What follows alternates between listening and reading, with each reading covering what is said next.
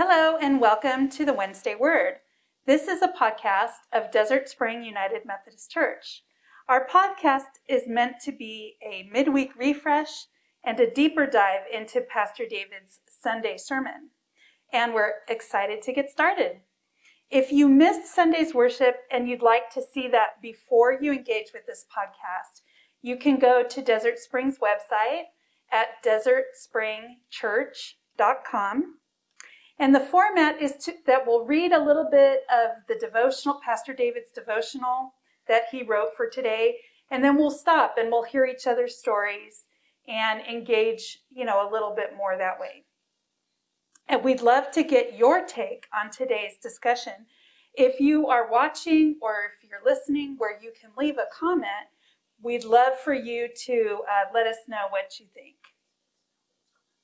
Today's guests are Julie and Hillary. Julie, can you tell us a little bit of your job here at the church? Absolutely. My name is Julie Hart, and I, starting next week, will be serving as Director of Connectional Ministries.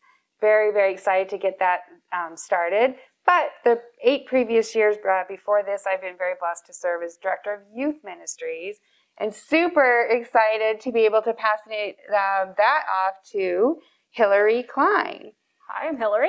My co-conspirator in Youth Ministries is also Sarah Pay, who you guys got to hear from last week. So we work with the junior high and senior high in the church. Perfect. Thanks. Okay, so let's begin by reading the devotional. Today's scripture is Matthew chapter 9, verses 9 through 12. As Jesus went on from there, he saw a man named Matthew sitting at the tax collector's booth. "Follow me," he told him, and Matthew got up and followed him. While Jesus was having dinner at Matthew's house, many tax collectors and sinners came and ate with him and his disciples. When the Pharisees saw this, they asked his disciples, "Why does your teacher eat with tax collectors and sinners?" Pastor David says, "Last Sunday, I started a new sermon series entitled Influencers. Influencers are people who influence how we think and act. All of us have people in our lives who influence us, and some of us have influencers that we follow on social media." Julie, can you name a person or people who influence your life, and what are the reasons that those people influence your life? Yes, absolutely. Social media, during COVID, I really got to take advantage of podcasts and getting into following some people that I hadn't as much before. And one of them I love to follow is Jen Hatmaker. She's just a messy, real Christian mom, kind of in the trenches, and she just keeps it real. And so I like that about her. And I do follow some Enneagram podcasters. I'm really fascinated in what makes me tick, what makes other people tick. So Ian Cron is one of them that I follow along with. And so social media wise. In life, the biggest influencer of my life is definitely my mom. She always has been. She just is the one that will give it to me straight, whether I want to hear it or not. Moms are good at that. They're good at that. And she's just, I talk to her every single day. She comes for coffee every day, and I'm just thankful for that relationship. Phyllis Murray in the church here, also, she's the influencer in my prayer life. She's the one that is just always, if you really need some hardcore prayer, Phyllis is the one you go to. And Tracy Brown is the director of our Potosi Pines Camp. And I think she's the influencer most that really pushes me out of my comfort zone, even kicking and screaming sometimes. But we kind of do that for each other. And I just have to say, doing youth ministry for 8 years, I have really been blessed to get to know a lot of the moms of the church. And the 8 years of moms that are just so incredible, and they've been a big influence on me. So I'm thankful for them. Yeah, great, right. What about you, Hillary? Do you follow any influencers on social media? I don't follow anyone on social media, but a person who's been a big influencer in my life is my grandmother. On my father's side. She is a wonderful woman from a little town called Worthington, Indiana. And from her funky style to her Christian ways, she's always been someone who has had a lot of influence over me. She and my grandfather, when he was still alive, did a lot in their community. They started a thrift store called the Sunshine Shop that they also run a food pantry out of to serve the immediate community. in the area just for needs. And she's always the person who is willing to pray for you, or if you need something, she's the one stepping up. And she's really someone that I've tried to emulate. Yeah. That she sounds like someone that I'd love to meet someday. Hopefully she can come out for a visit or something. Yes, hopefully. Yeah. So in Matthew chapter 9, we read Matthew's story. Jesus encountered Matthew while Matthew was working collecting taxes. Jesus simply said to Matthew, "Follow me," and Matthew got up and left work. In the very next scene, Jesus was at the home of Matthew having dinner. Matthew had invited some of his friends, other tax collectors. Somehow the Pharisees got word and questioned Jesus' disciples about what was happening at the home of Matthew. When Jesus heard about the concerns of the Pharisees, Jesus made it clear that he came to influence sinners. Jesus is an influencer. Pastor David says, "I remember the day when I decided to follow Jesus. I was born into a Christian family and raised in the faith. So I knew about Jesus and grew up in the church. But there are no grandchildren in the family of God. Just because my parents were Christian doesn't mean that I was. I was 16 years old when I made the decision to follow Jesus. My parents' faith became my faith. How about you? For some, the decision is very gradual and it's hard to pinpoint, and for others, the decision is dramatic and the moment is easy to remember." So, Hillary, can you tell us a little bit of how you came to follow Jesus? So I also grew up in the church. My parents took us every Sunday. My stepdad is actually Jewish, but he got brought into the church too, so that was fun. So it was really a family experience. And I always just followed them, but it wasn't that personal commitment until I was 16 or so. And then two youth from the University Methodist Church youth group had actually roped me into coming, and I kind of jumped in all the way. I started going into youth group. I became cluster president at the time, so leading youth in the area. And I worked at the church at the Child Development Center and just really picked up from there. I did end up doing confirmation with the church too shortly after, and that was where I really made that personal commitment. Right. And Julie here was your youth director at University Church. Yes, she was. So there's a lot of years of influence, going in. And we were talking about, that's Christianity, where, you come full circle, you teach other people, they teach other people. So, that's awesome. Yes, Julie's certainly been a big influencer for me over the years. Oh, it is just so exciting to see now you taking that role and watching you, even with your little ones, like I was when I was there, and just like, it's such a joy. Yeah.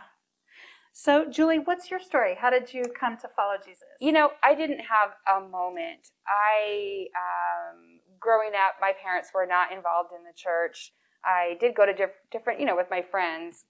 But when I turned 8 years old, I was baptized in the church, but it was not so much about being a part of the church. It was more about being accepted and included. So this was a thing to do, to be able to be a part of, what was happening in my life. And that I was baptized by my uncle, and the blessing that he gave at the time was that I would lead the children back to Jesus, which my grandma, who was a very religious woman, was very struck by, like, why? How did you said that? And, he talked about those are just the words that came to me. So that has kind of always stuck with me, because it was kind of a unusual thing to say in a baptism blessing. And so I didn't go to church, and it wasn't a great experience for me. I went during softball season so I could play on a softball team or, whatever. But, my family, we were a little bit different and not really, did not fit the mold. And so it was more of church was more judgmental to me. And by 16, I had a bad experience, and I was judged by my Sunday school teacher pretty harshly. And that was it. However, for some reason, when I got engaged to be married, I wanted to be married in a church, and so started kind of church shopping and stumbled upon University United Methodist Church. And if I'm being honest, It was more about like the cute little chapel with the cobblestone. Like, this is the perfect setting for our wedding. And the pastor, Dr. John Blackwell, you'll remember him, was willing to marry us. We were not members of the church or even going to the church. And so we were just there to get married and, you know, go on our way. And he made a point of personally inviting us, and we started coming. And it wasn't too long till he said, well, you know, we're looking for a youth director. It's like, But, you know, he saw something in me I did not see in myself. And, you know, he had faith in me. And I was not a likely person for that kind of a job, as you know. But I think that was just a big influence. And so when Pastor David came along, well, the first thing is he realized I was not baptized Protestant Methodist. And so he baptized me on my 30th birthday, and that is very special to me. And he's been a huge influence in my spiritual journey. We go back a minute. Yeah. We go back 20 some odd years. So. Yeah. Awesome. Well, I shared my faith story and how I came to Jesus as part of our Matriarchs of the Faith interviews that we did. So if you want to hear a little bit more about my story, it's there on Vimeo. But I did have a come to Jesus moment when I was about 10, and then knew that I wanted to get involved with a church when I wanted to raise my kids in the church. So I did have that one moment, and then, you know, several moments after getting involved with the church. So. When Matthew decided to follow Jesus, his life changed. He not only became a disciple of Jesus Christ, but he became one of the 12 apostles. Tradition holds that after Jesus' ascension, Matthew preached the good news of Jesus Christ in Judea and then in other countries. The sinner in chapter 9 of Matthew's gospel became an evangelist and ultimately a saint. Pastor David says his life has changed too. I no longer deal with fear of failure. I no longer worry about things I can't control. I no longer have to be right, and I no longer have to win at everything I do. Instead, I am much more patient and accepting. I am quick to forgive and slow to judge. And increasingly, my faith is impacting every aspect of my life. Amen. Yeah, that's awesome. That's awesome. So, Julie, how has Jesus influenced your life? What changes can you point to in your life because of Jesus' influence? You know, I just thought of this as I was listening to that. And what I was just thinking about is when I was in my early 20s, maybe 22, I had the opportunity to go to Japan for a few months and spend time there. And I was with a group of people. You know, they were doing a show there. And you know, I was constantly telling them, like, you represent America. You represent, you know, our country. Like, stop it. Behave. Like, don't do that. Because, look, you are representing, like, and I really took that, you know, seriously there. Like, I wanted to try to be respectful of the customs and the way things were. And when I was with people in my crowd, I was trying to, you know, let them know the same thing. And I think that's, as a Christian, I think that's the same kind of thing when you realize I do not want to be a stumbling block for someone else and be the reason. Like, there were many stumbling blocks for me as a child growing up that made me not think church was awesome or accepting. And so I think it's just that awareness of, as you go about what you do, trying not to be that stumbling block. And that does, like David, that does require forgiveness. That does require a lot of grace. And I think it's just that awareness in yourself. And also the desire to share it with others. It's such a blessing to be able to, that's what we get to do as our jobs and beyond just our everyday lives. And that's a true blessing and also a huge responsibility. Yeah, I totally agree. I think this question is a little bit different when you're employed by the church, because Jesus's influence is constant. Yes. You know, you cash that paycheck and it's from the church, and you talk to people in the community and you're representing the church. Yes. So that influence pervades constantly all the time. Yeah. Hillary, How has Jesus influenced your life? In obviously many ways, and definitely now more frequently, I feel, that I'm working with the church so often. But there's, so there's this phenomenon I've always been interested in and kind of struggled with is imposter syndrome. And especially when I was working in applied behavior analysis, it was always that, like, someone knew more than me. I never thought that I had enough knowledge about what I was doing, and I wasn't teaching the individuals I was supposed to teach, that next generation of analysts, to do the right things, which was not necessarily the case. But it kind of goes into the same thing as with Christianity and my faith, is I don't have enough confidence to share that with people all the time because I don't want to be that bad example for them.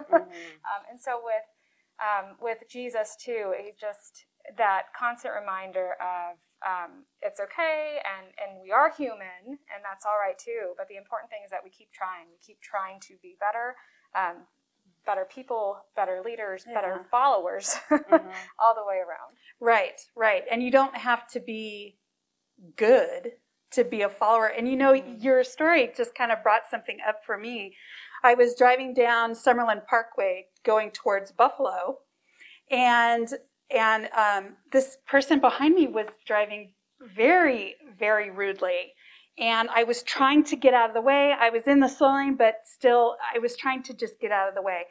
Finally, when this car had enough room to go around me, I kind of got the nasty look. And if I'm remembering right, I might even have gotten the finger. But when they got around me, they had a Christian symbol on the back of their car, and I was like, wow.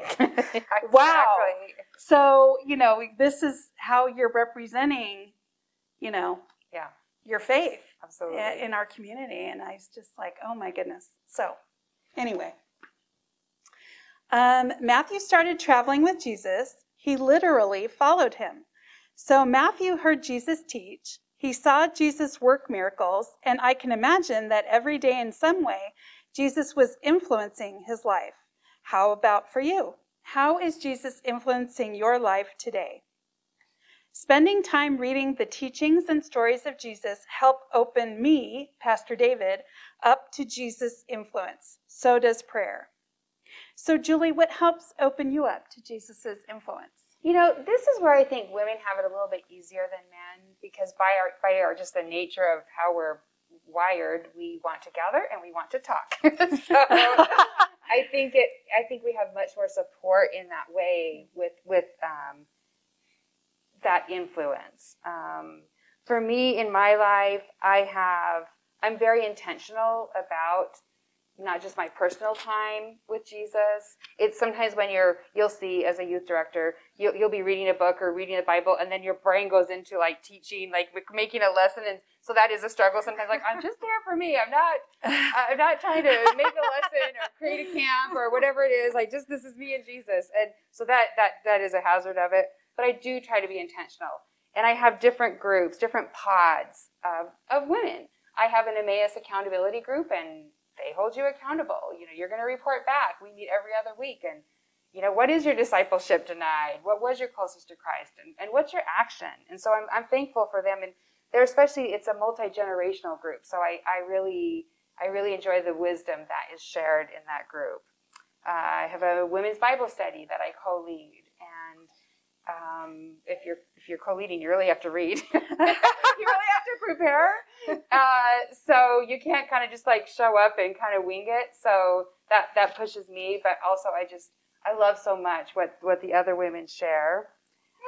You know, camp community is part about service. And I think when you are in service, that influence goes both ways. And we all know this. It's when you serve, you're getting so much more than what you receive. And then I just think the support of the women of faith that I get, there is just not a moment where I could not just pick up my phone and call, you know, multitude of women in the church who, you know, have that faith background and can help me walk through when it's a struggle for myself. So yeah, I'm thankful. And I know that everybody doesn't have this many groups and people to turn to help them in their own walks. And so I'm very aware that this is a huge gift in my life. Yeah, it is. Yeah.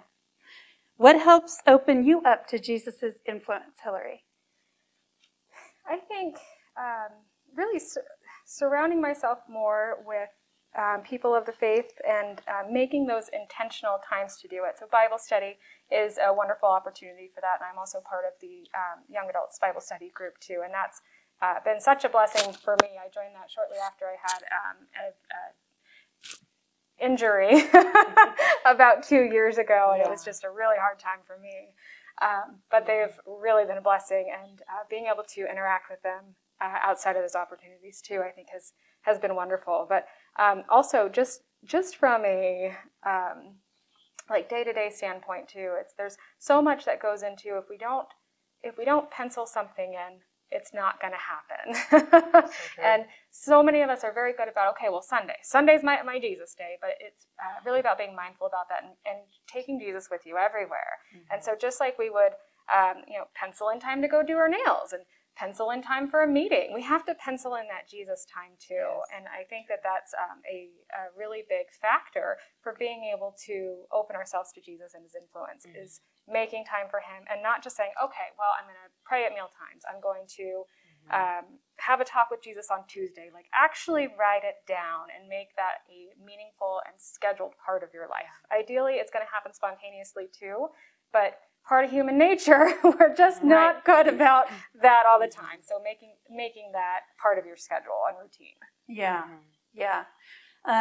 One of the most precious to me parts of my day is taking all the prayer requests that Julie is the head of our prayer request email chain. Mm-hmm. And I take those and I write them down throughout the week. And I take time every workday morning. I pray through those prayer requests. Yes. I get prayer requests via our text number. I pray through those. Obviously, I'm praying for my family and for the church. Mm-hmm. You've been a part of that, being new on our new coworkers. So every morning, that's the first thing I do when I get to my desk is pray through these prayer requests. Yeah. And I think it really sets my intention for the day. It sets my mind so that I can see Jesus' influence throughout my day. So I'm loving that. Also, we're sitting here in the Scott Tyra Prayer Chapel, and this is a space I come to often, just even in the middle of a Sunday between all the chaos or whatever, or early before things happen, to be able to come and sit in this space and intentionally pray for what's about to happen, what is happening. This is such a great space to be able to do that, and I spend a lot of time here when I'm on campus. I'm thankful for that too. I taught preschool Sunday school for 6 years for Desert Spring, and this was my classroom. So this space is also dear to my heart. I can picture, I had 15 preschoolers at one time in this little tiny space. I love that. Yeah, it's a good space. Got good juju. There you go. Okay. We don't know much about Matthew. The Bible doesn't tell us much about him, but we do know his life was influenced by Jesus. That alone tells us a whole lot about the man. Thanks be to God. Pastor David says, God bless you, and he will see you in church. So I guess we wrapped it up. Any final thoughts? No, but thanks for joining us, Hillary. Absolutely. First podcast. Absolutely. I appreciate you and Sarah as new people jumping in with both feet and being like, yes, podcast for sure. I'll do that. Yeah, it's kind of intimidating, so I appreciate that. Nice to have a young voice, too. Yeah, and Julie, thank you for spending your time, as always. And you are an influencer, and I appreciate you. Thank you. Yeah. Thank you. And thank you, everybody, for joining us and spending your time with us. Don't forget to comment if you've got something to tell us. We would love to hear your input. And, maybe next week we can talk about the comments that we receive. So please leave us your comments. If you want the audio-only podcast, you can go to SoundCloud and search for Desert Spring United Methodist Church. And that way you can take the podcast with you anytime. You can download it and listen to it whenever you'd like. So join us next week. God bless you all. And I pray for the whole church. So you're in my prayers too.